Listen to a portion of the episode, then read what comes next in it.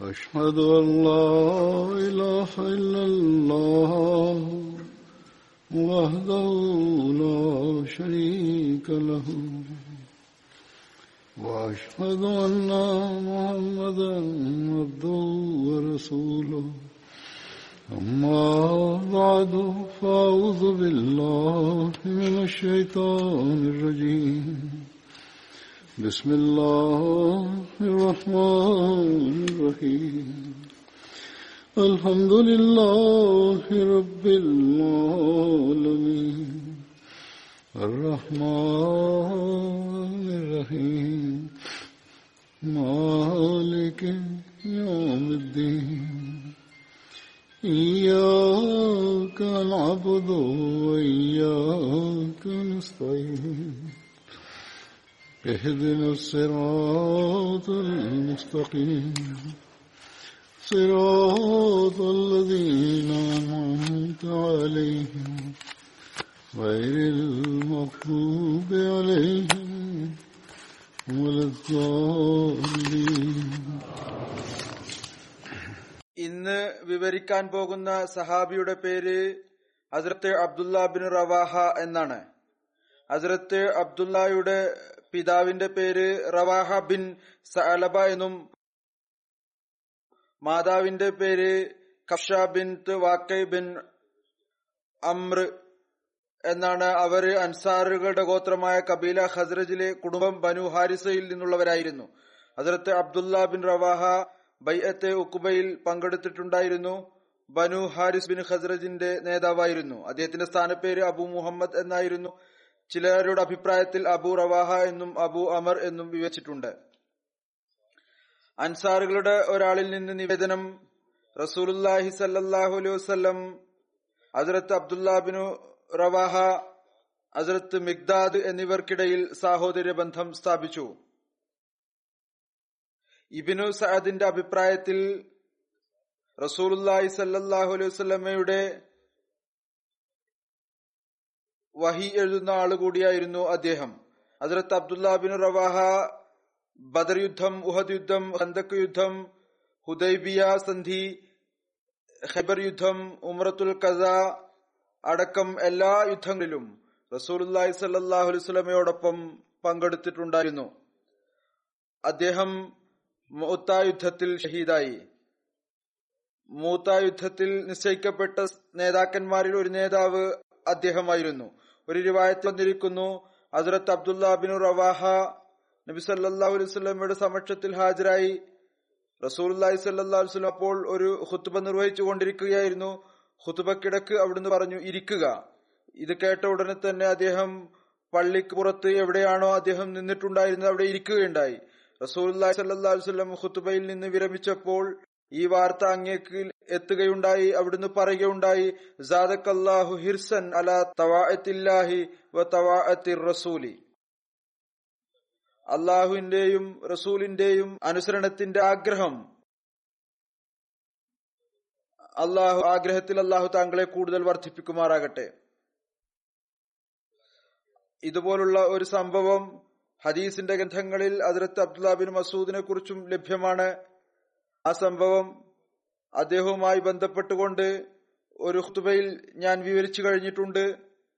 ഹസ്രത്ത് Abdullah bin മസൂദിൽ നിന്ന് ഇത് തന്നെയാണ് നിവേദനം. അദ്ദേഹം പുറത്തിരിക്കുകയായിരുന്നു. റസൂലുള്ളാഹി സ്വല്ലല്ലാഹു അലൈഹി വസല്ലമയുടെ ശബ്ദം കേട്ടപ്പോൾ അദ്ദേഹം ഇരുന്നു കൊണ്ട് അദ്ദേഹം അകത്തേക്ക് പ്രവേശിക്കുകയുണ്ടായി. ഹസ്രത്ത് അബ്ദുല്ലാ ബിൻ റവാഹ ജിഹാദിന് ഏറ്റവും ആദ്യം വീട്ടിൽ നിന്ന് പുറപ്പെടുകയും ഏറ്റവും അവസാനം തിരിച്ചു വരികയും ചെയ്യുന്ന ആളായിരുന്നു. ഹസ്രത്ത് അബൂദർദ വിവരിക്കുന്നു, "ഞാൻ ആ ദിവസത്തെക്കുറിച്ച് അള്ളാഹുവിനോട് അഭയം തോടുന്നു. ഏതൊരു ദിവസത്തിലാണോ ഞാൻ അബ്ദുല്ലാ ബിൻ റവാഹയെ കുറിച്ച് സ്മരിക്കാത്തത്, അദ്ദേഹം മുന്നിലൂടെ വരുമ്പോൾ എന്നെ കാണുമ്പോൾ എന്റെ നെഞ്ചിൽ കൈവെക്കുമായിരുന്നു." അതായത് അത്തരം രീതിയായിരുന്നു. എല്ലാ ദിവസവും അദ്ദേഹം കാണുമ്പോൾ, അങ്ങനെയാണെങ്കിലും അദ്ദേഹത്തിന്റെ സംസാരം ആ വിധത്തിലായിരുന്നു. അത് വിവരിക്കപ്പെടേണ്ടത് നിർബന്ധമാണ്. എന്നിട്ട് പറയുന്നു, അദ്ദേഹം മുന്നിലൂടെ വരുമ്പോൾ പറയുമായിരുന്നു, നെഞ്ചിൽ കൈവച്ചുകൊണ്ട് പറയുമായിരുന്നു.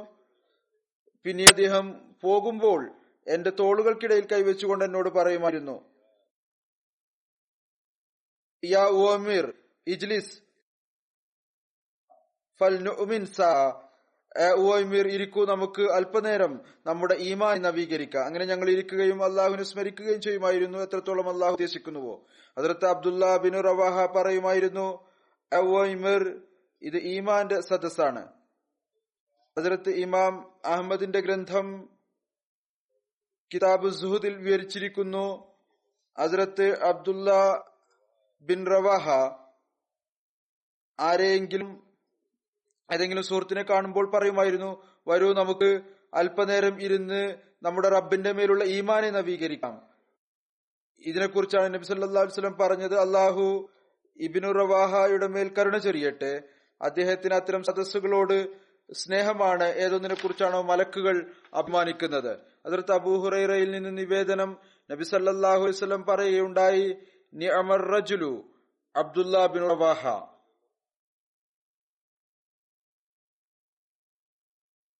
അബ്ദുല്ലാ ബിൻ റവാഹ എത്ര നല്ല ഒരു മനുഷ്യനാണ്. ഹസ്രത്ത് അബ്ദുല്ലാ ബിൻ റവാഹയെ ഖൈബർ വിജയത്തിന് ശേഷം പഴങ്ങളുടെയും വിളവിന്റെയും കണക്കെടുക്കാൻ വേണ്ടി റസൂലുള്ളാഹി സ്വല്ലല്ലാഹു അലൈഹി വസല്ലം നിയോഗിച്ചയച്ചിരുന്നു. ഒരു പ്രാവശ്യം ഹസ്രത്ത് അബ്ദുല്ലാ ബിൻ റവാഹ ഇത്രമാത്രം രോഗിയായി അദ്ദേഹം ബോധരഹിതനായി. റസൂലുള്ളാഹി സ്വല്ലല്ലാഹു അലൈഹി വസല്ലം അദ്ദേഹത്തെ സന്ദർശിക്കാനായി പോയി പറഞ്ഞു, അല്ലാഹുവേ, അഥവാ ഇദ്ദേഹത്തിന്റെ നിശ്ചയിക്കപ്പെട്ട സമയം വന്നു കഴിഞ്ഞിട്ടുണ്ട് എങ്കിൽ അദ്ദേഹത്തിന് നീ എളുപ്പമാക്കി കൊടുക്കണമേ.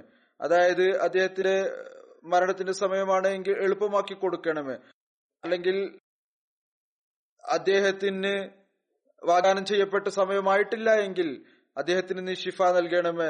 ഈ ദുആക്ക് ശേഷം ഹദ്റത്ത് അബ്ദുല്ലായുടെ പനിയിൽ അല്പം കുറവുണ്ടായി, അദ്ദേഹത്തിന് അങ്ങനെ അനുഭവപ്പെട്ടു.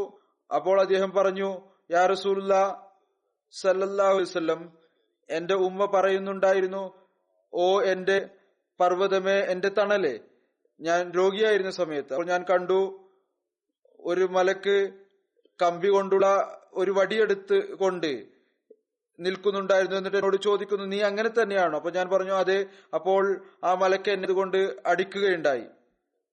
മറ്റൊരു നിവേദനം ഇപ്രകാരമാണ്, ഇതാണ് കൂടുതൽ ശരിയായി തോന്നുന്നത്, മലക്ക് ഒരു കമ്പി എടുത്തിരുന്നു, എന്നിട്ട് എന്നോട് ചോദിച്ചിരുന്നു, നീ അങ്ങനെയാണോ, ഏതുപോലെയാണ് നിന്റെ ഉമ്മ പറയുന്നത്, നീ ഒരു പർവ്വതമാണോ, നീ എന്റെ തണലാണോ?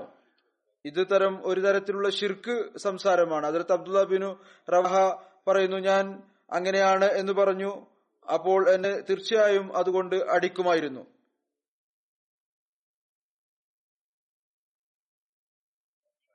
അദ്ദേഹം ഒരു കവി കൂടിയായിരുന്നു. ആ കവികളിൽപ്പെട്ട ആളായിരുന്നു. ആരാണോ നബി കരീം സല്ലല്ലാഹു അലൈഹി വസല്ലമയുടെ ഭാഗത്ത് നിന്ന് നിഷേധികളുടെ നിരർത്ഥക സംസാരങ്ങൾക്ക് മറുപടി നൽകിയിരുന്നത്. അദ്ദേഹത്തിന്റെ ഒരു കവിതാശകലം ഇപ്രകാരമാണ്, ഇന്നി തഫറഖ്തു ഫീകൽ ഖൈറ അർഫു വല്ലാഹു യഅലമു മാ ഖാനനിൽ ബസ്രി അൻത നബിയു വമൻ യഹ്രിമ ശഫാഅത യൗമൽ ഹിസാബി ഫഖദ് അസ്ദാ ബിഹി ബിൽ ഖദർ ഫസബ്ബിത്തുല്ലാഹു മാ അതാക മിൻ ഹസൻ തസ്ബീത മൂസ വനസ്രൻ കല്ലദി നസറു. ഞാൻ റസൂലുള്ളാഹി സ്വല്ലല്ലാഹു അലൈഹി വസല്ലമയുടെ പരിശുദ്ധ വ്യക്തിത്വത്തിൽ നന്മ തിരിച്ചറിഞ്ഞിരിക്കുന്നു. അള്ളാഹുവിനറിയാം, എന്റെ ദൃഷ്ടികൾ വഞ്ചിക്കപ്പെട്ടിട്ടില്ല. താങ്കൾ പ്രവാചകനാണ്. ഖിയാമത്ത് നാളിൽ ആരാണോ താങ്കളുടെ ശിഫാഅത്ത് നിഷേധിക്കപ്പെട്ടതായിട്ടുള്ളത്, നിശ്ചയമായും വിധി അദ്ദേഹത്തെ നിഷ്ഫലനാക്കി കളഞ്ഞു. അള്ളാഹു താങ്കൾക്ക് നൽകിയ നന്മകളിൽ സ്ഥിരത നൽകട്ടെ, ഏതുപോലെ മൂസാക്ക് സ്ഥിരത നൽകിയോ. താങ്കളെ സഹായിക്കട്ടെ, ഏതുപോലെ പ്രവാചകന്മാരെ അള്ളാഹു സഹായിച്ചുവോ. റസൂലുള്ളാഹി സല്ലല്ലാഹു അലൈഹി വസല്ലം ഈ കവിത കേട്ടുകൊണ്ട് പറയുകയുണ്ടായി, ഓ ഇബ്നു റവാഹ, അള്ളാഹു താങ്കളെ അടിയുറച്ചു നിർത്തുമാറാകട്ടെ. ഹിഷാം ബിൻ ഉർവ വിവരിക്കുന്നു, അള്ളാഹു അദ്ദേഹത്തിന് ഈ ദുആയുടെ ഫലമായി നല്ല നിലയിൽ കാൽ ഉറപ്പിച്ചു നിർത്തുകയുണ്ടായി. ഏതുവരെ എന്നാൽ അദ്ദേഹം ഷഹീദാവുകയും അദ്ദേഹത്തിന് സ്വർഗത്തിന്റെ കവാടങ്ങൾ തുറക്കപ്പെടുകയും ചെയ്തു. അദ്ദേഹം ഷഹീദായിക്കൊണ്ടതിൽ പ്രവേശിക്കുകയും ചെയ്തു. ഇബ്നു സഅദ് പറയുന്നു, ഈ ആയത്ത് ഇറങ്ങിയപ്പോൾ വശറാഉ യത്തബിഉമുൽ ഗാഊൻ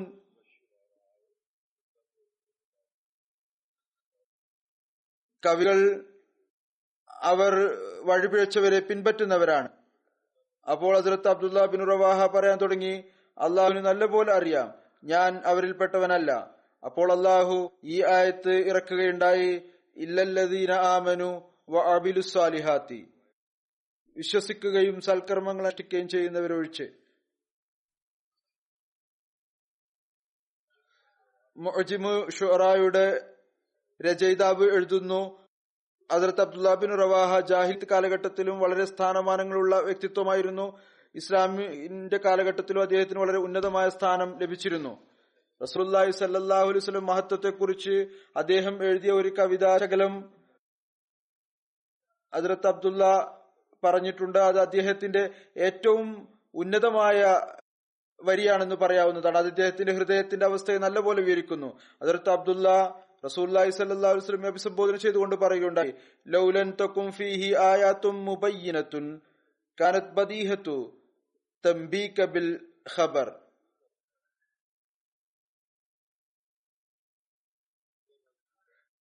റസൂലുള്ളാഹി സ്വല്ലല്ലാഹു അലൈഹി വസല്ലമയുടെ വ്യക്തിത്വത്തെ കുറിച്ച് വ്യക്തമായ അടയാളങ്ങളും പ്രകാശിതമായ മുഅ്ജിസത്തുകളും ഇല്ലെങ്കിൽ പോലും റസൂലുള്ളാഹി സ്വല്ലല്ലാഹു അലൈഹി വസല്ലമയുടെ വ്യക്തിത്വം തന്നെ യാഥാർത്ഥ്യം വെളിപ്പെടാൻ മതിയായതാണ്.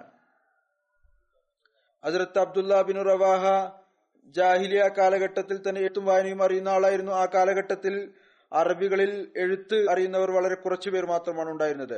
ബദർ യുദ്ധത്തിന്റെ അവസാനത്തിൽ നബി കരീം സല്ലല്ലാഹു അലൈഹി വസല്ലം ഹസ്രത്ത് സെയ്ദ് ബിൻ ഹാരിസയെ മദീനയുടെ ഭാഗത്തേക്കും ഹസ്രത്ത് അബ്ദുല്ലാ ബിൻ റവാഹയെ അവാലിയുടെ പ്രദേശത്തേക്കും വിജയത്തിന്റെ സന്തോഷ വാർത്ത അറിയിക്കാനായി ബദറിന്റെ മൈതാനത്തിൽ നിന്ന് നിയോഗിച്ചയക്കുകയുണ്ടായി. അവാലി മദീനയുടെ ഉയർന്ന പ്രദേശമാണ്. അത് 4 മൈൽ മുതൽ 8 മൈൽ ഇടയിലുള്ള സ്ഥലമാണ്. അവിടെ കുബായും അതേപോലെ തന്നെ ഏതാനും ചില ഗോത്രങ്ങളും താമസിക്കുന്ന സ്ഥലമാണ്. ഹസ്രത്ത് സഈദ് ബിൻ ജുബൈറിൽ നിന്നും വേദനം, റസൂലുള്ളാഹി സ്വല്ലല്ലാഹു അലൈഹി വസല്ലം മസ്ജിദ് ഹറാമിൽ ഒട്ടകപ്പുറത്ത് പ്രവേശിക്കുകയുണ്ടായി. അവിടുന്ന് വടികൊണ്ട് ഹജർ അസ്വദിന് ചുംബനം നൽകുകയായിരുന്നു. അങ്ങയോടൊപ്പം അബ്ദുല്ലാ ബിൻ റവാഹയും ഉണ്ടായിരുന്നു. ഒട്ടകത്തിന്റെ മൂക്കർ അദ്ദേഹമാണ് പിടിച്ചിരുന്നത്. ഈ കവിത ചൊല്ലുന്നുണ്ടായിരുന്നു, ഖല്ലു ബനിൽ കുഫാരി അൻ സബീലിഹി നനുദറബുകും അലാ തഅവിലിഹി സർബൻ യുസീൽ ഹാമ അൻ മഖീലിഹി.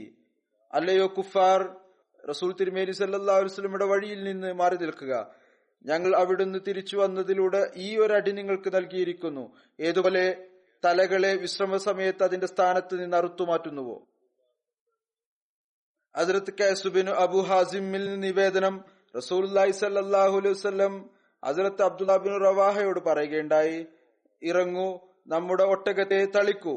അതായത് ഏതാനും കവിത ചൊല്ലിക്കൊണ്ട് ഒട്ടകത്തെ വേഗതയിലാക്കുക, ഏതുപോലെ യഹൂദികൾ പറയുന്നുവോ. ഞാൻ പറഞ്ഞു, യാ റസൂലുള്ളാഹി, ഞാൻ ഈ കലാം ഉപേക്ഷിച്ചിരിക്കുന്നു. ഹസ്രത്ത് ഉമർ പറഞ്ഞു, കേൾക്കുക, അനുസരിക്കുക. ഹസ്രത്ത് അബ്ദുല്ലാ ബിൻ റവാഹ ഈ കവിത പറഞ്ഞുകൊണ്ട് തന്റെ ഒട്ടകപ്പുറത്ത് നിന്നിറങ്ങി, യാ റബ്ബി ലൗലാ അൻത മാ ഹദൈനാ വലാ തസ്തഗ്നാ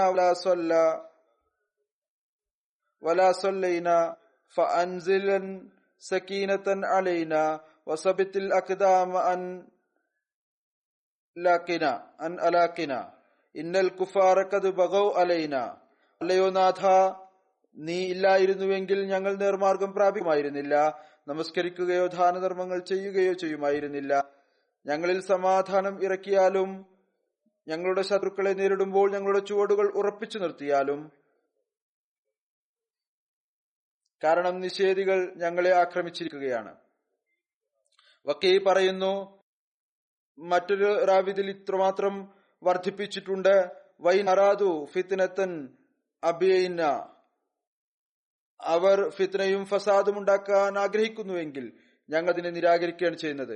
അതായത് ഞങ്ങൾ ആ ഫിത്നയും ഫസാദിനെയും ഇല്ലായ്മ ചെയ്യുകയാണ് ചെയ്യുന്നത്. അത് ഉണ്ടാകാൻ ഞങ്ങൾ അനുവദിക്കുന്നില്ല. റാവി പറയുണ്ടായി, നബി കരീം സല്ലല്ലാഹു അലൈഹി വസല്ലം പറയുകയുണ്ടായി, അള്ളാഹുവെ, അദ്ദേഹത്തെ കാരുണ്യം ചൊരിയണം. ഹദ്റത്ത് ഉമർ പറഞ്ഞു, അത് നിർബന്ധമായി. റസൂലുള്ളാഹി സല്ലല്ലാഹു അലൈഹി വസല്ലമയുടെ ദുആ കാരണം ആ കാരുണ്യം, റഹ്മത്ത് അദ്ദേഹത്തിന് നിർബന്ധമായി. ഹദ്റത്ത് ഉബാദ ബിൻ സാമിത്തിന് നിവേദനം, റസൂലുള്ളാഹി സല്ലല്ലാഹു അലൈഹി വസല്ലം ഹദ്റത്ത് അബ്ദുല്ലാ ബിൻ റവാഹയെ രോഗ സന്ദർശനത്തിനായി പോയപ്പോൾ റസൂലുള്ളാഹി സ്വല്ലല്ലാഹു അലൈഹി വസല്ലമയ്ക്ക് വേണ്ടി അദ്ദേഹത്തിന് എതിർക്കാൻ സാധിച്ചില്ല. അവിടുന്ന് പറഞ്ഞു, നിങ്ങൾക്കറിയാമോ എന്റെ ഉമ്മത്തിലെ ശുഹദാക്കൾ ആരാണ്? അപ്പോൾ ആളുകൾ പറഞ്ഞു, മുസ്ലിങ്ങൾ വധിക്കപ്പെടുകയാണെങ്കിൽ അത് ഷഹാദത്താണ്. അപ്പോൾ അവിടുന്ന് പറഞ്ഞു, അപ്പോൾ എന്റെ ഉമ്മത്തിലെ ശുഹദാക്കൾ വളരെ കുറവായിരിക്കും. റസൂലുള്ളാഹി സ്വല്ലല്ലാഹു അലൈഹി വസല്ലം അങ്ങനെ പറഞ്ഞു, മുസൽമാൻ ഷഹീദാവുക എന്ന് പറഞ്ഞാൽ മുസ്ലിം വധിക്കപ്പെടുന്നത് ഷഹാദത്താണ്, വയറിന്റെ രോഗം കൊണ്ട് മരിക്കുന്നത് ഷഹാദത്താണ്, വെള്ളത്തിൽ മുങ്ങി മരിക്കുന്നത് ഷഹാദത്താണ്, പ്രസവ സമയത്ത് വഫാത്താകുന്ന സ്ത്രീ ഷഹീദാണ്. ഇതെല്ലാം തന്നെ ഷഹാദത്തിന്റെ വിവിധ തരങ്ങളാണ്.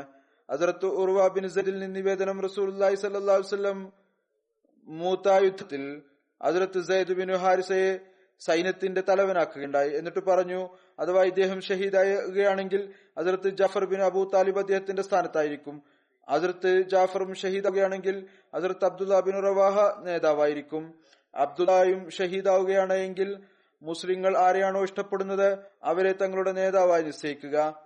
അങ്ങനെ സൈന്യം പുറപ്പെടാൻ തുടങ്ങിയപ്പോൾ ആളുകൾ റസൂലുള്ളാഹി സ്വല്ലല്ലാഹു അലൈഹി വസല്ലമയുടെ തലവന്മാർക്ക് യാത്രയപ്പ് നൽകുകയും അവരുടെ സമാധാനത്തിനു വേണ്ടി ദുആ ചെയ്യുകയും ചെയ്തു. റസൂലുള്ളാഹി സ്വല്ലല്ലാഹു അലൈഹി വസല്ലം നേതാക്കന്മാരെയും അബ്ദുല്ലാ ബിൻ റവാഹയെയും യാത്ര അയച്ചപ്പോൾ അബ്ദുല്ലാ ബിൻ റവാഹ കരയാൻ തുടങ്ങി. ആളുകൾ കരയാനുള്ള കാരണം ചോദിച്ചപ്പോൾ അദ്ദേഹം പറഞ്ഞു, അല്ലാഹു ആണ് സത്യം, എനിക്ക് ഭൗതികതയോടുള്ള സ്നേഹമോ അതിന്റെ ആഗ്രഹമോ താല്പര്യമോ ഇല്ല. എന്നാൽ ഞാൻ റസൂലുള്ളാഹി സ്വല്ലല്ലാഹു അലൈഹി വസല്ലം ഈ ആയത്ത് ചൊല്ലുന്നതായി കേട്ടിട്ടുണ്ട്, വഇൻ മിൻകും ഇല്ലാ വാരിദുഹാ കാന അലാ റബ്ബിക ഹത്മൻ മഖ്ദിയ, നിങ്ങളെല്ലാവരും തീർച്ചയായും അതിൽ പ്രവേശിക്കുന്നതാണ്, അതായത് നരകത്തിൽ. ഇത് നിശ്ചയിക്കപ്പെട്ടിട്ടുള്ള ഒരു കാര്യമാണ് നിന്റെ റബ്ബിൽ നിർബന്ധമാക്കപ്പെട്ടിരിക്കുന്ന ഒരു തീരുമാനം എന്ന നിലയിൽ. പറയുന്നു, എനിക്കറിയുകയില്ല സിറാത്ത് പാലം കയറുമ്പോഴും ഇറങ്ങുമ്പോഴും അവസ്ഥ എന്തായിരിക്കും എന്ന്. ഇതിനു മുമ്പ് ആയത്തിൽ നരകത്തെക്കുറിച്ചുള്ള പരാമർശമാണ്, അതുകൊണ്ടാണ് അദ്ദേഹത്തിന് ഭയമുണ്ടായത്. എന്നാൽ മറ്റായത്തുകളിൽ നിന്ന് വളരെ വ്യക്തമാണ്, വിശ്വാസി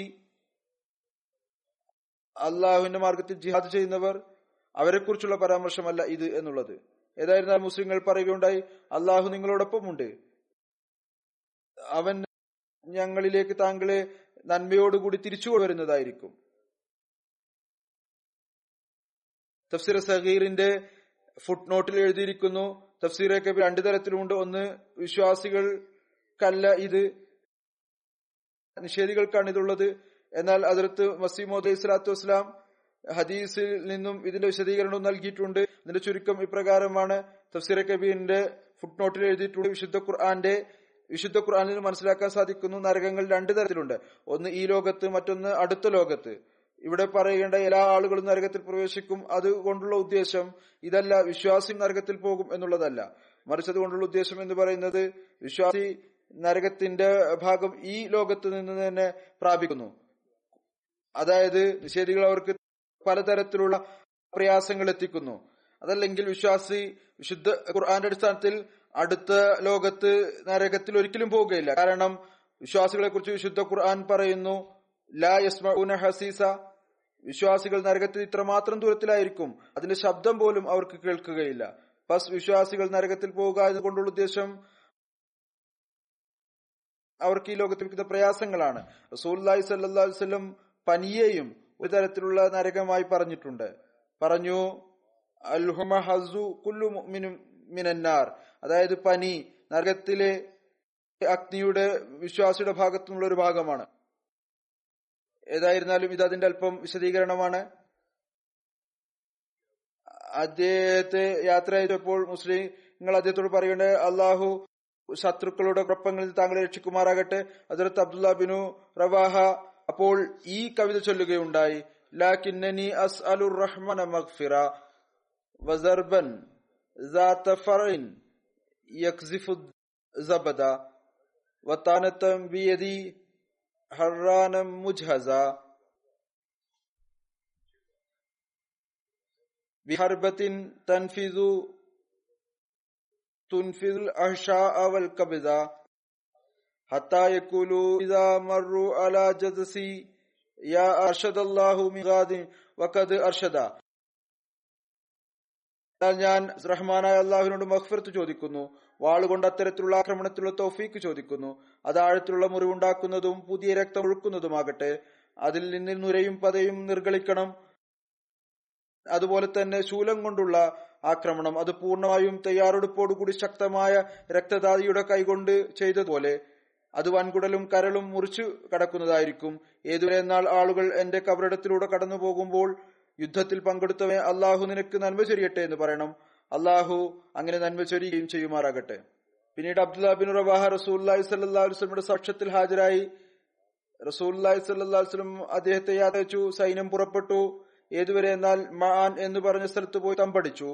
മാൻ ഷാം രാജ്യത്തുള്ള ഹിജാസിന്റെ ഭാഗത്തുള്ള ബൽക്കായുടെ അടുത്തുള്ള ഒരു നഗരമാണ്. അവിടെ പോയപ്പോൾ അറിയാൻ സാധിച്ചു ഹർക്കിൽ 1,00,000 റോമക്കാരും 1,00,000 അറബി സൈന്യവുമായി മഅാബ് എന്ന സ്ഥലത്തു നിൽക്കുന്നുണ്ട്. മഅാബും സിറിയയിലെ ബൽക്കാക്ക് അടുത്തുള്ള ഒരു നഗരമാണ്. മുസ്ലിങ്ങൾ 2 ദിവസം മാനിൽ താമസിച്ചു. പരസ്പരം പറഞ്ഞു റസൂലുള്ളാഹി സ്വല്ലല്ലാഹു അലൈഹി വസല്ലമയുടെ അടുത്ത് ആരെയെങ്കിലും അയച്ചുകൊണ്ട് ശത്രുക്കളുടെ ആധിക്യത്തെക്കുറിച്ച് പറയാം. സൈന്യം വളരെ വലിയ തോതിലാണുള്ളത്. ഒന്നുകിൽ ഞങ്ങളെ സഹായിക്കുക, അല്ലെങ്കിൽ മറ്റേതെങ്കിലും കൽപ്പന ഞങ്ങൾക്ക് നൽകുക. എന്നാൽ അബ്ദുല്ലാ ബിൻ റവാഹ മുസ്ലിങ്ങളുടെ ആവേശത്തെ ഉദ്ദീപിപ്പിച്ചു. അങ്ങനെ അവർ 3000 പേരുണ്ടായിരുന്നിട്ടും മുന്നോട്ട് കുതിച്ചു. റൂമികളുമായി ബൽക്കായുടെ ഒരു പ്രദേശം മുഷാരിഫ് എന്ന സ്ഥലത്ത് എത്തുകയുണ്ടായി. മുഷാരിഫ് അത് സിറിയൻ രാജ്യത്ത് ഇസ്ലാമിന്റെ അനേകം സ്ഥലങ്ങൾ അവിടെ ഉണ്ടായിരുന്നു. അതിൽ ഒന്ന് ഫാറാൻ നഗരത്തിനടുത്തുള്ളതാണ്, ഒന്ന് ദമിഷ്കിനടുത്തുള്ളതാണ്, ഒന്ന് ബൽക്ക് സമീപമുള്ളതാണ്. പിന്നീട് മുസ്ലിങ്ങൾ അവിടെ നിന്ന് മൂത്തായിലേക്ക് പിന്നോട്ട് വരികയുണ്ടായി. ഹദ്റത്ത് അനസിൽ നിന്ന് നിവേദനം, നബി കരീം സല്ലല്ലാഹു അലൈഹി വസല്ലം സയ്യിദ് ഹദ്റത്ത് ജാഫർ ഹദ്റത്ത് അബ്ദുല്ലാ ബിൻ റവാഹ ഷഹീദായെന്നുള്ള വാർത്ത ആളുകളെ കേൾപ്പിക്കുകയുണ്ടായി. അവരിലേക്ക് ആ വാർത്ത ഒന്നും വരുന്നതിന് മുമ്പ് തന്നെ അവിടുന്ന് പറയുകയുണ്ടായി സയ്യിദ് പതാക എടുത്തു, അദ്ദേഹം ഷഹീദായി. ജാഫർ പതാക എടുത്തു, അദ്ദേഹം ഷഹീദായി. പിന്നീട് അബ്ദുല്ലാ ബിൻ റവാഹ പതാക ഏന്തി, അദ്ദേഹം ഷഹീദായി. റസൂലുള്ളാഹി സ്വല്ലല്ലാഹു അലൈഹി വസല്ലമയുടെ കണ്ണുകളിൽ നിന്ന് കണ്ണുനീര് ഒഴുകുന്നുണ്ടായിരുന്നു, പറയുന്നുണ്ടായിരുന്നു. പിന്നീട് ആ പതാക അള്ളാഹുവിന്റെ വാളുകളിൽ നിന്നൊരു വാളെടുത്തു. പിന്നീട് അദ്ദേഹം മുഖേന അള്ളാഹു വിജയം നൽകുകയും ചെയ്തു. റസൂലുള്ളാഹി സ്വല്ലല്ലാഹു അലൈഹി വസല്ലം ഹദ്റത്ത് സയ്യിദ് ബിൻ ഹാരിസ ഹദ്റത്ത് ജാഫർ ഹദ്റത്ത് അബ്ദുല്ലാ ബിൻ റവാഹയുടെ ഷഹാദത്തിന്റെ വാർത്ത എത്തിയപ്പോൾ നബി കരീം സല്ലല്ലാഹു അലൈഹി വസല്ലം അവരുടെ അവസ്ഥകൾ വിവരിക്കാനായി എഴുന്നേറ്റ് നിന്നു. ഹദ്റത്ത് സയ്യിദിനെ കുറിച്ച് പരാമർശിച്ചുകൊണ്ട് ആരംഭിച്ചു. അവിടുന്ന് പറഞ്ഞു അല്ലാഹുമ്മ ഗ്ഫിർ ലി സയ്യിദിൻ, അല്ലാഹുമ്മ ഗ്ഫിർ ലി സയ്യിദിൻ, അല്ലാഹുമ്മ ഗ്ഫിർ ലി സയ്യിദിൻ, അല്ലാഹുമ്മ ഗ്ഫിർ ലി ജാഫർ വൽ അബ്ദുല്ലാ റവാഹ. അല്ലാഹുവേ സയ്യിദിനോട് മഗ്ഫിറത്ത് ചെയ്താലും, അല്ലാഹുവേ സയ്യിദിനോട് മഗ്ഫിറത്ത് ചെയ്താലും, അല്ലാഹുവേ സയ്യിദിനോട് മഗ്ഫിറത്ത് ചെയ്താലും, അല്ലാഹുവേ ജഅഫറിനോടും അബ്ദുല്ലാ ബിൻ റവാഹയോട് മഗ്ഫിറത്ത് ചെയ്താലും.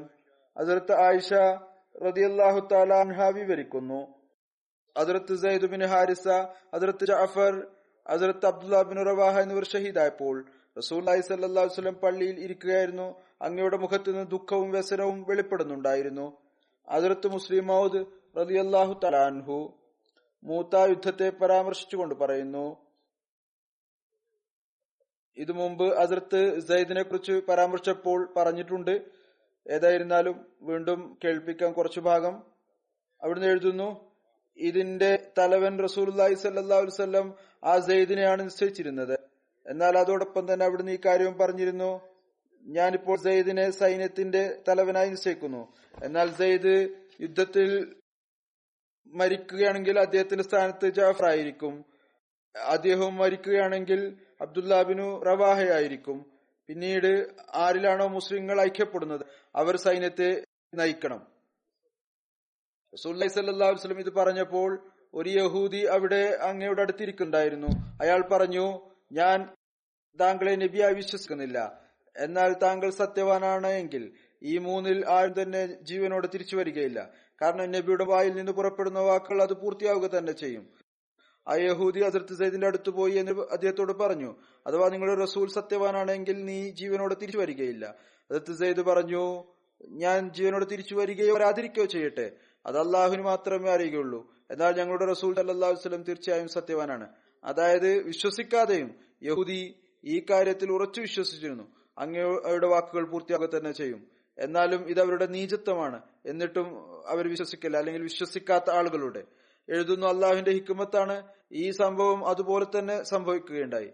ആദ്യം അതിർത്ത് സെയ്ദ് ഷഹീദായി, പിന്നീട് അതിർത്ത് ജാഫർ നേതൃത്വം ഏറ്റെടുത്തു, അദ്ദേഹം ഷഹീദായി. പിന്നീട് അതിർത്ത് അബ്ദുല്ല ബിനു റവഹ സൈന്യത്തിന്റെ നേതൃത്വം ഏറ്റെടുത്തു, അദ്ദേഹവും വധിക്കപ്പെടുകയുണ്ടായി. സൈന്യത്തിൽ പിളർപ്പുണ്ടാകാൻ സാധ്യതയുണ്ടായിരുന്നു. എന്നാൽ അതിർത്ത് ഖാലിദ് ബിൻ വലീദ് ചില മുസ്ലിങ്ങളോട് പറഞ്ഞതനുസരിച്ച് പതാക തന്റെ കൈകളിലേന്തുകയും അള്ളാഹു അദ്ദേഹം മുഖേന മുസ്ലിങ്ങൾക്ക് വിജയം നൽകുകയും ചെയ്തു. അദ്ദേഹം സൈന്യത്തെ നല്ലപോലെ തിരിച്ചു കൊണ്ടുവരികയും ചെയ്തു.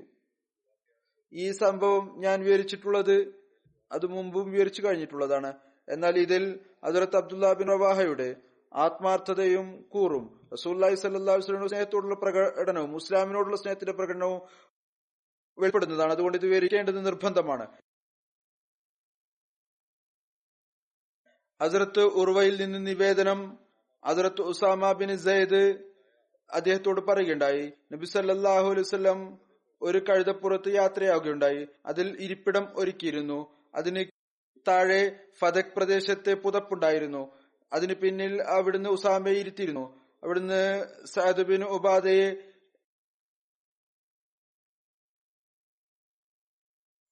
സന്ദർശിക്കുന്നതിന് ബനു ഹാരിസ് ബിൻ ഖദർ കബീലയുടെ അടുത്തേക്ക് പോവുകയുണ്ടായി. ഇത് ബദറിനു മുമ്പുള്ള സംഭവമാണ്. റസൂലുള്ളാഹി സ്വല്ലല്ലാഹു അലൈഹി വസല്ലം ഒരു സദസ്സിനടുത്തൂടെ കടന്നുപോയി. അതിൽ മുസ്ലിങ്ങളും മുശ്രിക്കീങ്ങളും യഹൂദികളും കൂടിക്കലർന്നിരിക്കുന്നുണ്ടായിരുന്നു. അതിൽ അബ്ദുല്ലാ ബിൻ ഉബയ്യും ഉണ്ടായിരുന്നു. ആ സദസ്സിൽ ഹദ്റത്ത് അബ്ദുല്ലാ ബിൻ റവാഹയും ഉണ്ടായിരുന്നു. ആ സദസ്സിൽ പൊടിപാറിയപ്പോൾ വാഹനത്തിന്റെ അബ്ദുല്ലാ ബിൻ ഉബയ് തന്റെ പുതപ്പുകൊണ്ട് മൂക്കുപൊത്തുകയുണ്ടായി. എന്നിട്ട് പറഞ്ഞു, ഞങ്ങളുടെ മേൽ പൊടി പാറ്റിക്കരുത്. നബി സല്ലല്ലാഹു അലൈഹി വസല്ലം അവരോട് അസ്സലാമു അലൈക്കും പറഞ്ഞു. എന്നിട്ട് അവിടെ നിന്നു യാത്രാവാഹനത്തിൽ നിന്നിറങ്ങി. എന്നിട്ട് അവരെ അള്ളാഹുലേക്ക് വിളിച്ചു. അവർക്ക് വിശുദ്ധ ഖുർആൻ ഓതി കേൾപ്പിച്ചു. അബ്ദുല്ലാ ബിൻ ഉബയ് പറയാൻ തുടങ്ങി, അല്ലയോ മനുഷ്യ, ഇത് നല്ലൊരു കാര്യമല്ല. നീ പറയുന്നത് സത്യമാണ് എങ്കിൽ ഞങ്ങളുടെ സദസ്സുകളിൽ വന്ന് ഞങ്ങൾ ബുദ്ധിമുട്ടിക്കരുത്. നിന്റെ സങ്കേതത്തിലേക്ക് തിരിച്ചു പോവുക. ആരാണോ നിങ്ങളുടെ അടുത്ത് വരുന്നത് അവർക്ക് ഇത് വിവരിച്ചു കൊടുക്കുക. ഹദ്റത്ത് അബ്ദുല്ലാ ബിൻ റവാഹ ഉടനെ പറഞ്ഞു, യാ റസൂലുള്ള, താങ്കൾ ഞങ്ങളുടെ സദസ്സുകളിൽ വന്നാലും ഞങ്ങൾ അത് ഇഷ്ടപ്പെടുന്നു. ആരെയും അദ്ദേഹം ഭയന്നില്ല, ആരെയും അദ്ദേഹം വിലവെച്ചില്ല.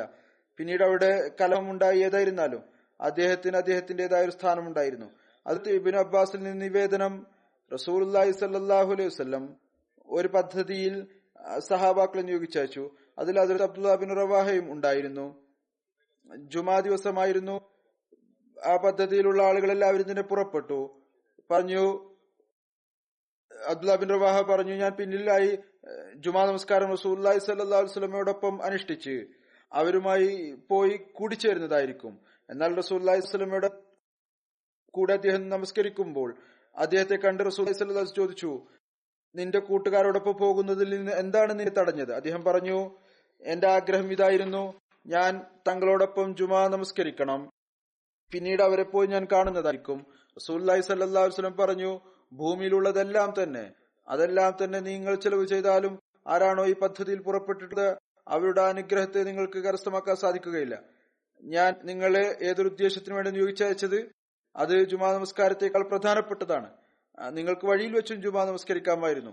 അതിർത്ത് അബൂ ദർദാ വിവരിക്കുന്നു, ഒരിക്കൽ ഞങ്ങൾ റസൂലുള്ളാഹി സ്വല്ലല്ലാഹു അലൈഹി വസല്ലമയോടൊപ്പം റംലാൻ മാസത്തിൽ കഠിനമായ ചൂടിൽ പുറപ്പെടുകയുണ്ടായി. ചൂടിൽ ഇത്രമാത്രം കഠിനകരമായിരുന്നു, ഞങ്ങളിൽ ഓരോരുത്തരും ചൂടിൽ നിന്ന് രക്ഷപ്പെടാൻ വേണ്ടി തല കൈകൊണ്ട് പൊത്തിപ്പിടിച്ചിരിക്കുകയായിരുന്നു. ഞങ്ങളിൽ ആരും നോമ്പെടുത്തവരുണ്ടായിരുന്നില്ല. എന്നാൽ റസൂലുള്ളാഹി സ്വല്ലല്ലാഹു അലൈഹി വസല്ലം ഹദ്റത്ത് അബ്ദുല്ലാ ബിൻ റവാഹയും ഒഴികെ. ഹദ്റത്ത് മിർസ ബഷീർ അഹമ്മദ് സാഹിബ് എഴുതുന്നു, മദീനയിൽ താമസിക്കുന്നതിന്റെ ഏറ്റവും ആദ്യത്തെ ജോലി മസ്ജിദുൻ നബവിയുടെ നിർമ്മാണമായിരുന്നു. ഏതൊരു സ്ഥലത്ത് പോയാണോ അങ്ങയുടെ ഒട്ടകം പോയി ഇരുന്നത് അത് മദീനയിലെ രണ്ട് കുട്ടികൾ സഹൽ സുഹൈൽ എന്നിവരുടെ ഉടമസ്ഥയിലുള്ളതായിരുന്നു. ഹദ്റത്ത് അസദ് ബിൻ സുറാറയുടെ മേൽനോട്ടത്തിലാണ് അവർ താമസിച്ചിരുന്നത്. ഇത് ഒരു തരിശുഭൂമിയായിരുന്നു. അവരുടെ ഒരു ഭാഗത്ത് ഏതാനും ചില ഈന്തപ്പന മരങ്ങൾ ഉണ്ടായിരുന്നു, ഒരു ഭാഗത്ത് തരിശുഭൂമിയുമായിരുന്നു. റസൂലുള്ളാഹി സ്വല്ലല്ലാഹു അലൈഹി വസല്ലം പള്ളിക്കും പള്ളിയോടനുബന്ധമായ റൂമുകൾക്കും വേണ്ടി അതിഷ്ടപ്പെട്ടു. 10 ദിനാർ ഏകദേശം 90 രൂപ നൽകിക്കൊണ്ട് അത് വാങ്ങിക്കുകയുണ്ടായി. ആ സ്ഥലം നിരപ്പാക്കിക്കൊണ്ട് മരങ്ങൾ മുറിച്ച് മസ്ജിദ് നബവി നിർമ്മിക്കാൻ തുടങ്ങി. റസൂലുള്ളാഹി സ്വല്ലല്ലാഹു അലൈഹി വസല്ലം സ്വയം ദുആ ചെയ്തുകൊണ്ട് തറക്കല്ലിട്ടു. ഏതുപോലെ ഖുബായിലെ പള്ളിയിൽ ചെയ്തു. സഹാബാക്കൾ ജോലിക്കാരെ പോലെ ജോലി ചെയ്തു. അതിൽ ചിലപ്പോൾ റസൂലുള്ളാഹി സ്വല്ലല്ലാഹു അലൈഹി വസല്ലം പങ്കെടുക്കാറുണ്ടായിരുന്നു. ചില സമയത്ത് ഇഷ്ടികകൾ വെക്കുമ്പോൾ സഹാബ ഹദ്റത്ത് അബ്ദുല്ലാഹ് ബിൻ റവാഹ അൻസാരിയുടെ ഈ കവിത ചൊല്ലുമായിരുന്നു: ഹാദൽ ഹിമാലു ലാ ഹിമാല ഖൈബറ ഹാദൽ അബറു റബ്ബന വ അത്ഹർ.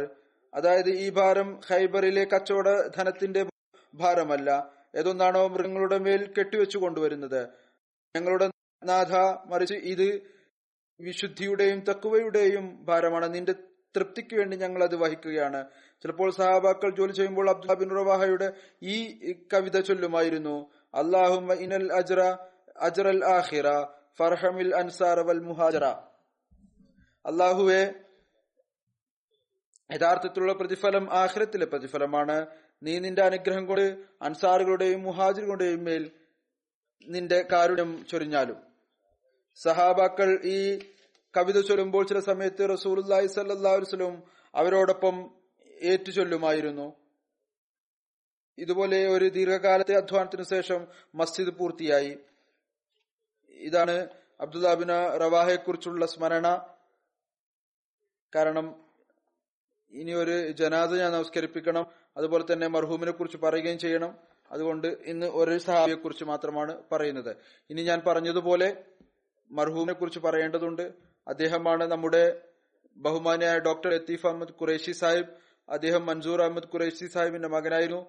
ജനുവരി 19, 2020 ഉച്ചയ്ക്ക് ഏകദേശം 1 മണിക്ക് തന്റെ വീട്ടിൽ വെച്ച് ഏകദേശം 80 വയസ്സ് പ്രായത്തിൽ ദൈവിക നിശ്ചയപ്രകാരം വഫാത്തായി. ഇന്നാ ലില്ലാഹി വ ഇന്നാ ഇലൈഹി റാജിഊൻ. അള്ളാഹുവിന്റെ അനുഗ്രഹത്താൽ അദ്ദേഹം മൂസിയായിരുന്നു. ഇന്ത്യയിലെ അജ്മീർ ഷരീഫാണ് അദ്ദേഹം ജനിച്ചത്. 1937 ഇദ്ദേഹത്തിന്റെ പിതാവ് മൻസൂർ ഖുറൈശി സാഹിബ് ഹദ്റത്ത് മുസ്ലിമോദിന്റെ കൈകളിൽ ബൈഅത്ത് ചെയ്തു. ഇദ്ദേഹത്തിന്റെ മാതാവ് ബഹുമാനപ്പെട്ട മൻസൂറ ബുഷ്ര സാഹിബ ആണ്. അവർ ഹസ്രത്ത് മസീമോദ് അലൈഹി സ്വലാത്തു വസ്സലാമിന്റെ സഹാബി ഹദ്റത്ത് മുൻഷി ഫയാസ അലി സാഹിബ് കപൂർ തലവിയുടെ ദൗഹിത്രിയും ഹദ്റത്ത് ഷെയ്ഖ് അബ്ദുൽ ലത്തീഫ് സാഹിബ് മീററ്റിയുടെ പൗത്രിയും ആയിരുന്നു. അവരും ഇപ്പോൾ ജീവിച്ചിട്ടുണ്ട്. ബഹുമാനപ്പെട്ട ഡോക്ടർ ഖുറൈശി സാഹിബിന്റെ മാതാപിതാക്കൾ പാകിസ്ഥാൻ രൂപീകരണ സമയത്ത് ഹിജ്രത്ത് ചെയ്ത് ലാഹോറിലെത്തി. ഇവിടെ വെച്ച് അദ്ദേഹം മെട്രിക് പരീക്ഷ പാസ്സായി. അതിൽ 1ാം സ്ഥാനം കരസ്ഥമാക്കി. പിന്നീട് മെഡിക്കൽ കോളേജിൽ പ്രവേശിച്ചു. അന്നത്തെ കാലത്ത് ഏറ്റവും പ്രായം കുറഞ്ഞ MBBS വിദ്യാർത്ഥിയായിരുന്നു അദ്ദേഹം. അവിടുത്തെ പ്രിൻസിപ്പൾ അദ്ദേഹത്തെ കുറിച്ച് പ്രത്യേകമായ നിലയിൽ ഇക്കാര്യം പറയുകയുണ്ടായി. 1961 അദ്ദേഹം കൂടുതൽ വിദ്യാഭ്യാസത്തിനായി ഇംഗ്ലണ്ടിലെ വന്നു. ഇവിടെ ആദ്യം കുട്ടികളുടെ രോഗങ്ങളിൽ ഡിപ്ലോമ ചെയ്തു. പിന്നീട് MRCP ഡിഗ്രി കരസ്ഥമാക്കി. പിന്നീട് ഡ്യുവൽ സബ്സെറ്റിൽ കൺസൾട്ടന്റ് ജോലി ഇദ്ദേഹത്തിന് ലഭിച്ചു. അവിടെ പ്രത്യേകമായ നിലയിൽ ഹൃദയ രോഗങ്ങളിൽ പ്രാവീണ്യം നേടി. 1968 അതിർത്തി ഖലീഫത്തുൽ മസീഹ് സാലിസ് റഹ്മത്തുള്ളാഹി തആല ഡോക്ടർ സാഹിബിനോട് ചോദിച്ചു, താങ്കൾ ഞങ്ങളുടെ അടുത്തേക്ക് എപ്പോഴാണ് വരുന്നത്? അപ്പോൾ ഡോക്ടർ സാഹിബ് പറഞ്ഞു, താങ്കൾ എപ്പോഴാണ് കൽപ്പന നൽകുന്നത്? അപ്പോൾ അവിടുന്ന് പറഞ്ഞു, താങ്കൾ വരിക. അങ്ങനെ അദ്ദേഹം ഇംഗ്ലണ്ടിലെ ജോലി ഉപേക്ഷിച്ച് റബുയിലേക്ക് വന്നു. ഫസലെ ഉമർ ഹോസ്പിറ്റലിൽ ഡോക്ടറായി നിയമിതനായി. പിന്നീട് അദ്ദേഹം അവിടെ നീണ്ടകാലം ജോലി ചെയ്തു. 15 July 1983 chief medical officer Fazle Umar ഹോസ്പിറ്റലിൽ നിയമിതനായി. 87 വരെ ഇതേ സേവനത്തിൽ നിയമിതനായി. 60 വയസ്സുവരെ ഫസലെ ഉമർ ഹോസ്പിറ്റൽ സേവനത്തിൽ തൗഫീഖ് ലഭിച്ചുകൊണ്ടിരുന്നു. ഓഗസ്റ്റ് 1998 റിട്ടയറായി. സെപ്റ്റംബർ 6, 1998 വീണ്ടും ഫസലെ ഉമർ ഹോസ്പിറ്റൽ നിയമിതനായി. ഡിസംബർ 2002 വരെ അദ്ദേഹം ഫസലെ ഉമർ ഹോസ്പിറ്റലിൽ സേവനം ചെയ്യാൻ തൗഫീഖ് ലഭിച്ചു. ഇങ്ങനെ ഫസലെ ഉമർ ഹോസ്പിറ്റലിൽ ഇദ്ദേഹത്തെ സേവനകാലം ഏകദേശം 30 വർഷം ആണ്. ഡോക്ടർ ലത്തീഫ് ഖുറൈശി സാഹിബ് വഖഫെ സിന്ദഗിയ ഡോക്ടറായിരുന്നു എന്നത് കൂടാതെ ഖുദാമുൽ അഹമ്മദിയ മർക്കസിയ, അൻസാറുല്ല മർക്കസിയയിലും വിവിധ സ്ഥാനങ്ങൾ അദ്ദേഹത്തിന് പ്രവർത്തിക്കാനുള്ള തൗഫീഖ് ലഭിച്ചു. ഇപ്പോൾ അദ്ദേഹം നായിബ് സദർ അൻസാറുല്ല ആയിരുന്നു.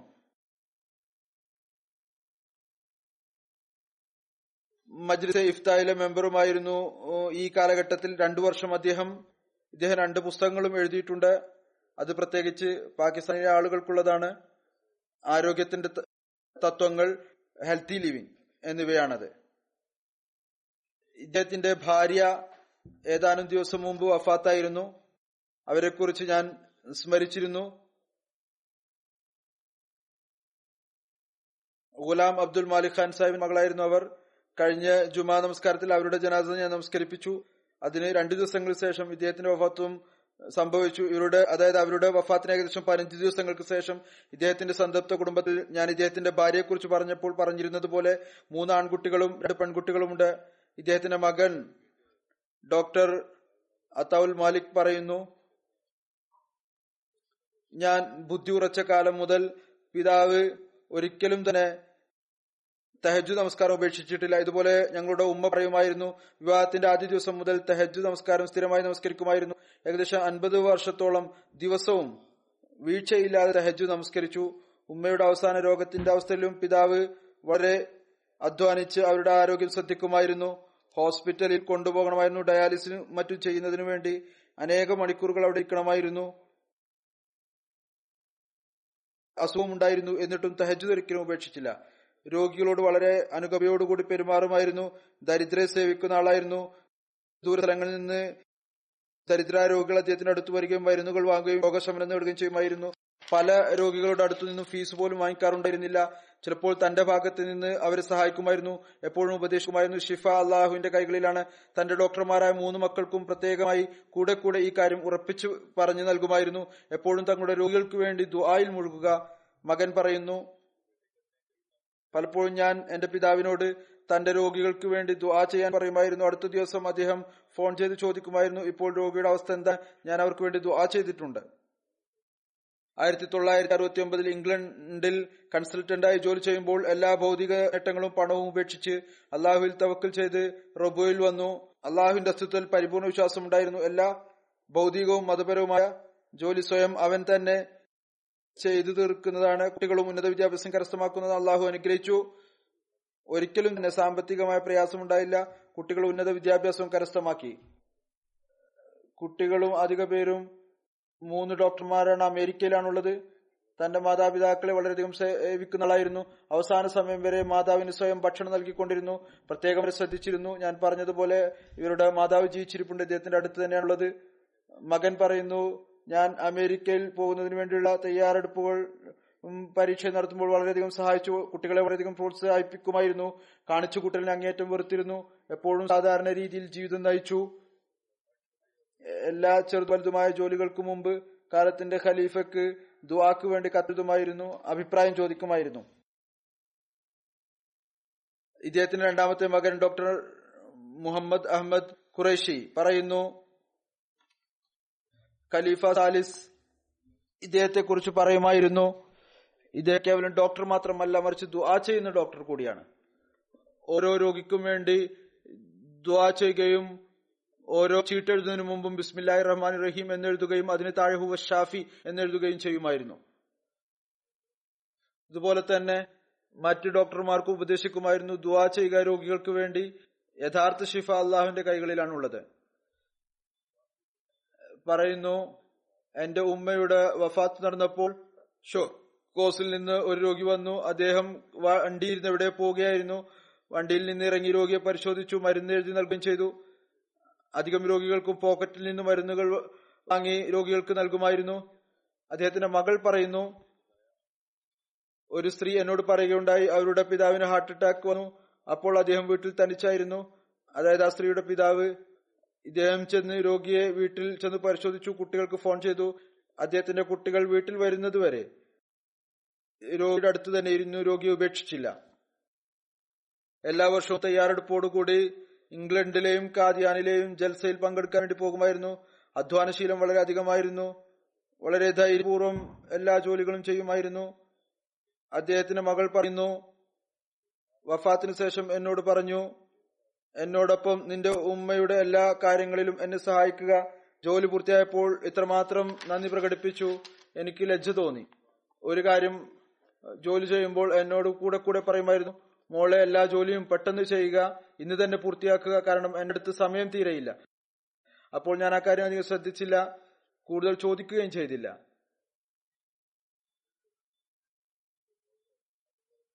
അദ്ദേഹം തന്റെ സ്വപ്നങ്ങളും മറ്റും വിവരിക്കാറുണ്ടായിരുന്നു. എന്നാൽ പിന്നീട് സഹോദരൻ പറഞ്ഞു, അദ്ദേഹം അതിനെക്കുറിച്ചൊരു സ്വപ്നം കണ്ടിട്ട് പിന്നീട് പറഞ്ഞിരുന്നു, എന്റെ സമയം വളരെ കുറച്ചാണ് ഉള്ളത്. മരണത്തിന് 1 മണിക്കൂർ മുമ്പ് വരെ രാവിലെ 9 മണി മുതൽ 1 മണി വരെ എത്ര വീട്ടിന്റെ ഓട് ചേർന്നുള്ള ക്ലിനിക്കിൽ രോഗികളെ പരിശോധിച്ചുകൊണ്ടിരുന്നു. 1 മണിക്ക് വീട്ടിൽ വന്നു, ഒലു എടുത്ത് മസ്ജിദ് മുബാറക്ക് നമസ്കരിക്കാനുള്ള തയ്യാറെടുപ്പായിരുന്നു. കട്ടിലിരുന്ന് ഷൂ അഴിക്കുന്നതിനിടയ്ക്ക് അദ്ദേഹത്തിന് മാസീവ് ഹാർട്ട് അറ്റാക്ക് സംഭവിച്ചു. അങ്ങനെ തന്റെ യജമാനന്റെ സമക്ഷം ഹാജരായി. അയൽവാസികളോട് സ്നേഹത്തോടെ ബന്ധമായിരുന്നു. അയൽവാസികളും അദ്ദേഹത്തെ വളരെയധികം ശ്രദ്ധിക്കാറുണ്ടായിരുന്നു. കവിതയും സാഹിത്യത്തിന്റെയും താല്പര്യമുണ്ടായിരുന്നു. ദുര്യ സമീൻ, കാമെ മഹ്മൂദ്, ദുര്യാധൻ എന്നിവിടങ്ങളിൽ കവിതകൾ രീതിയോടുകൂടി ചൊല്ലുമായിരുന്നു.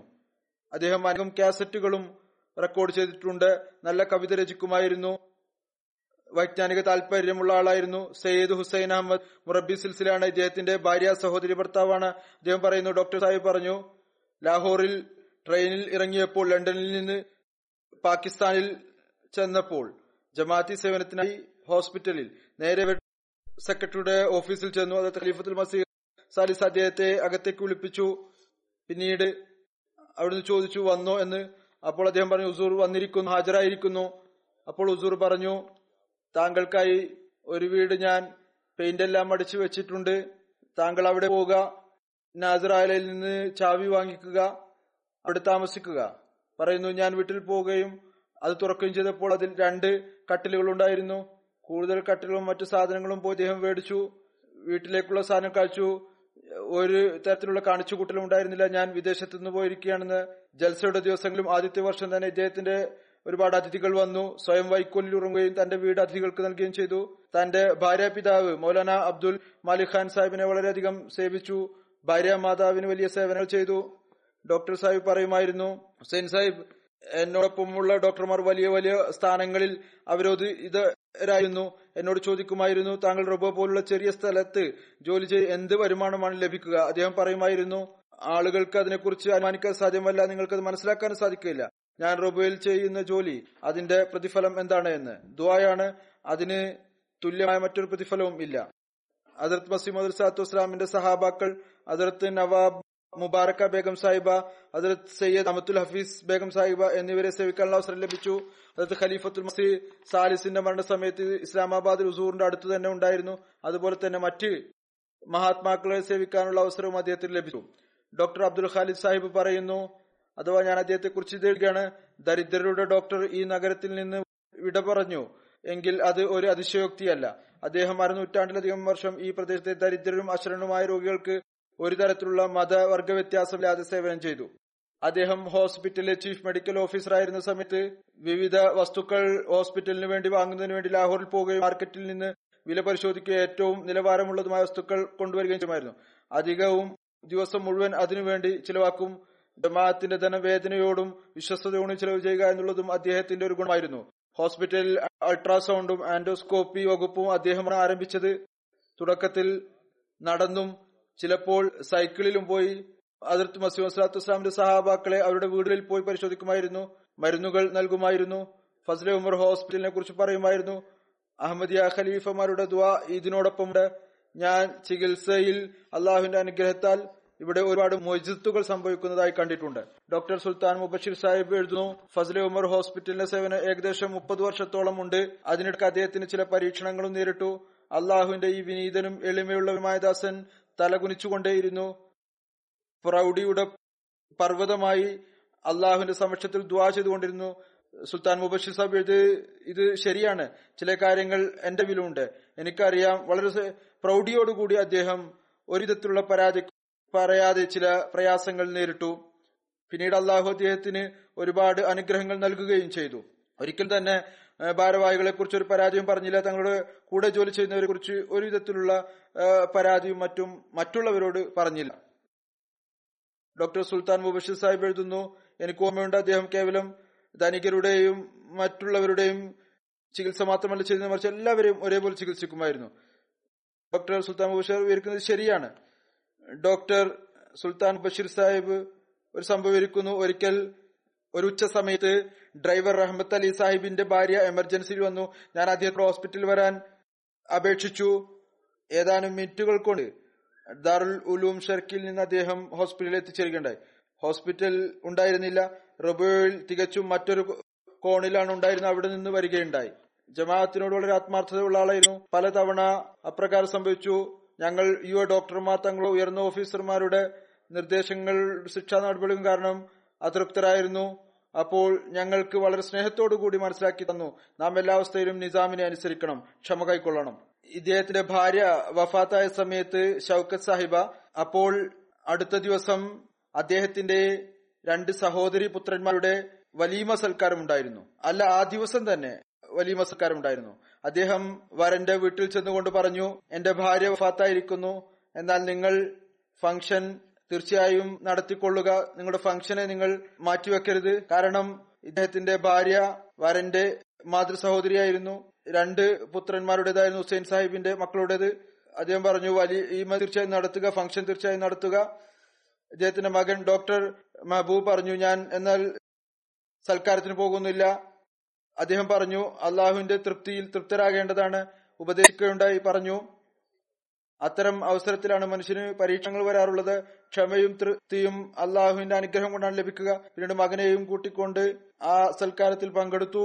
മുഹല്ലിൽ വലീമയുടെ സമയം വരെ വഫാത്തിനെ കുറിച്ചുള്ള അറിവില്ലാതിരിക്കാൻ ശ്രദ്ധിക്കുകയും ചെയ്തു. അള്ളാഹു അദ്ദേഹത്തോട് കാരുണ്യത്തോടും മഗ്ഫിറത്തോടും കൂടി പെരുമാറുകയും ക്ഷമ നൽകുകയും ചെയ്യുമാറാകട്ടെ. അവരുടെ മുകളിൽ നിന്ന് മാതാവും പിതാവും വിട്ടുപിരിഞ്ഞിരിക്കുന്നു. ഇവരുടെ 2 പേരുടെയും നന്മ ഭാര്യ ഭർത്താവിന്റെ കുട്ടികളിലും നിലനിർത്തുമാറാകട്ടെ. അദ്ദേഹത്തിന്റെ മാതാവ് ഞാൻ പറഞ്ഞതുപോലെ ജീവനോടുണ്ട്, അവർ രോഗിയുമാണ്. അള്ളാഹു അവരോട് കാരുണ്യവും അനുഗ്രഹം ചൊരിയുമാറാകട്ടെ.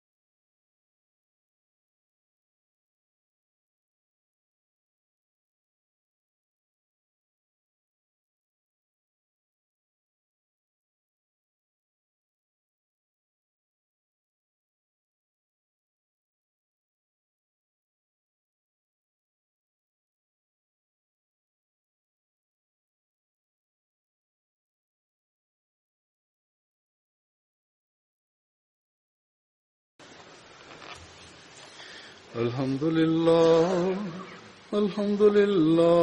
نحمده ونستعينه ونستغفره ونؤمن به ونتوكل عليه ونعوذ بالله من شرور أنفسنا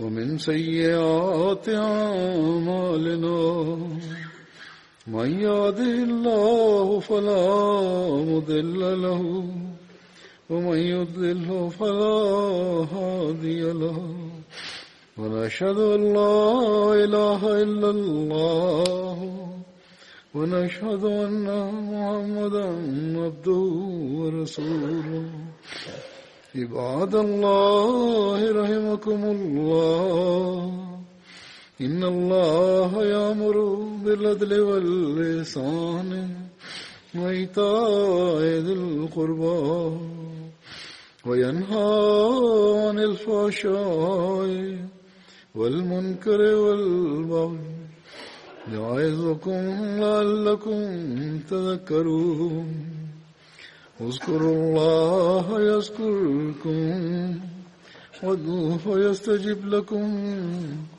ولذكر الله أكبر